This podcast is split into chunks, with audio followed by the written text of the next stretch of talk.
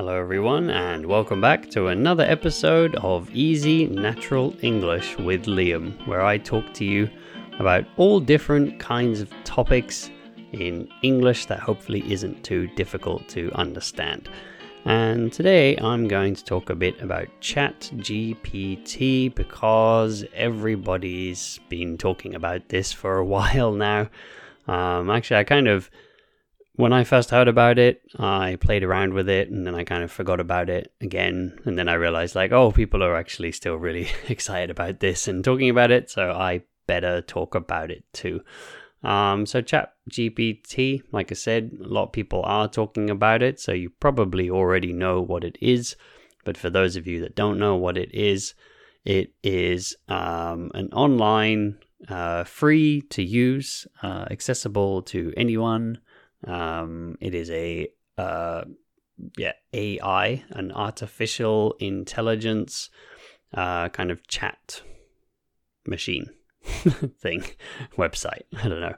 Um, but anyway, this um, this service, like I said, it's free. Anybody can use it. So if you haven't used it yet, you can go and have a look. Um, and a lot of people have been using it for different things. Um, you know, so it's it's called chat. You know, it's like a chat box, so you can chat with this AI bot. You know, you can say hello. Um, yeah, you can ask whatever you want. You can say, um, you know, what should I cook for dinner tonight? And then this AI bot might say something like, "Oh, I don't know. How about how you know what's?" It often is quite logical, so it might say, "Well, what do you feel like eating?" And then if you say, "I don't know what I feel like eating," then it might say, "Well, um, what have you been eating recently? And then if you say, oh, like pizza and burgers, then the chat bot might say, well, why don't you make something healthy or something? I think from what I've heard. I haven't tried it for that kind of thing. I haven't really had a chat with it. Um, but you can do all kinds of things. So you can do much more complicated stuff than that. You can ask it to help you with things, and that's what I've used it for. Um, actually, I should probably use it and ask it for some ideas for podcast episodes because it's always hard to think of podcast episodes. So maybe next time I might use it for that. I might say, hey, give me some good topics for podcasts. Because that's basically what you can do. You can just ask it to do stuff for you like that. You can say, um, you know, you can, like, if you need to write um, something, like if you need to write for example, um, this is what I used it for. Actually, I was getting some ideas. I needed to um, because you know recently I've been job hunting.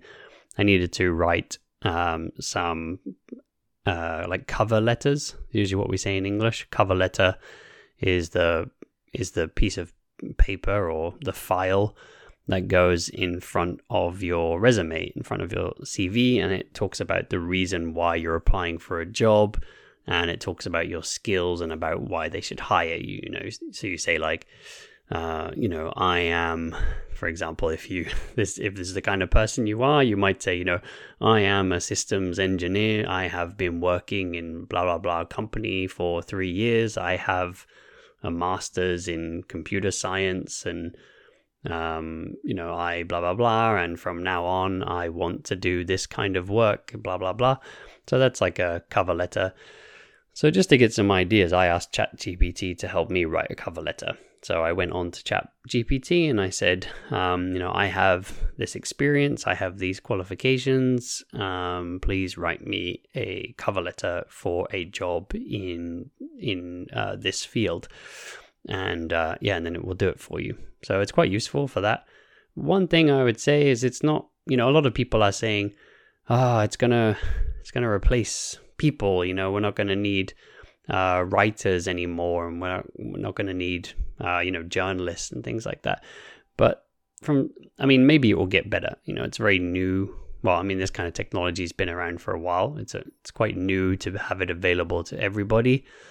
Um, you know, it might it might get really good, but at the moment, it's like everything it writes is very generic because all, all it can do is get ideas from other places, you know. So when you ask it to do something, it's getting ideas from the internet, um, from previous models and versions, and it's mixing them up, you know. So it's making something original, but it's making something that's a mix of other things that have already been uh, written before. Um, and I don't know much about artificial intelligence and deep learning and all those things. But I feel like, um, you know, we can't really. I don't know. I don't know much about programming, but I don't think it's possible to create something that can create uh, original thought itself. I think all it can ever do is copy. Even if it copies lots of different things and it makes its own version of something, I think it would be pretty hard to ever have AI that can be truly creative. So I feel like it's always going to be easy to recognize what's written by AI, you know, because some people were saying, oh, you know, children at school might start using this to write their essays, and, you know, that creates problems for the teachers. And of course it does, but I think it's going to be easy for teachers to recognize what is written by AI. They're going to start being able to tell. Um, you know, like when we first got Photoshop, when people first started using Photoshop, and a lot of people said, "Oh my God, we, you know, we we don't have any like evidence of anything anymore because we used to be able to trust a photograph. You know, if someone showed you a photograph, you knew it was real." Um, now we have Photoshop, we don't know what's real anymore. But what quickly happened is we all learn to recognize photoshopped photographs. Like they just kind of have a certain look to them, and we can usually recognize when something's been photoshopped. And even if we can't, we just know that Photoshop exists, so we know we need to be careful about trusting photographs. We just know that now. So there's no danger. We're all kind of used to that now you know, and then not so long ago they started creating these deep fakes, you know, where it's like um, they can like recreate, for example, a celebrity or something. Like there's a lot of Tom Cruise deep fakes for some reason. A lot of people want to do deep fakes of Tom Cruise, you know, and they make it look like it's Tom Cruise doing something. But again, it's like very easy to recognize when something is a deep fake. Like it does look very real, but we can also, you know, once we got used to it, we're like, oh, okay, I can I can kind of see what's real. There's something just a little bit wrong about it. You can see when something's a deep fake. Um, also, you can just tell, like, mm, yeah, that person wouldn't do that. So it's just obviously not really them. Um, so, yeah, and I think it's the same with this Chat GPT thing. I think teachers will very quickly start to learn what AI written essays look like. Um, personally, like, I feel like I can kind of see it already, and I haven't even seen that many examples. Because whenever I see something written by Chat G- GPT, it always just looks very generic. Um, it's never very interesting or creative. So when I used it to write some things for myself, you know, I had to change them a lot to make it interesting, to make it original, because I thought this is just so generic. It's so standard. Um, anybody, you know, this is just like, yeah, it looks like an it looks like a, an example of something. It doesn't look like a, a real version of something. So um, yeah, I'm not too worried about that. But anyway, I guess we'll see. So it's new technology. Probably a bunch of you have used it already.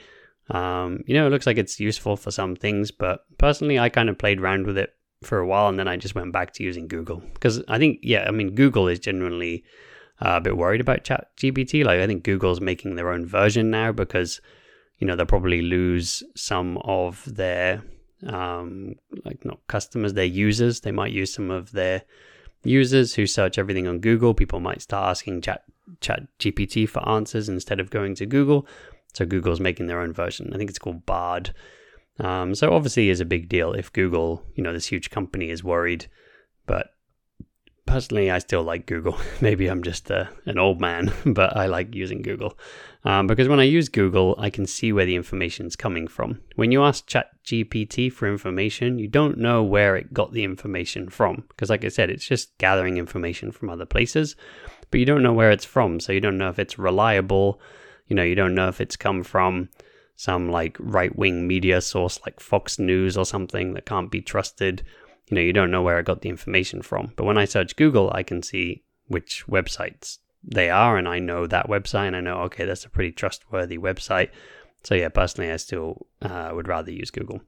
So anyway, thank you all very much for listening. Um, if you'd like to improve your speaking, your pronunciation, even your listening skills, just your English in general, then uh, check out my app. It's available on iPhones. There's a link for that in the description of the podcast, and you can use it for free for a month.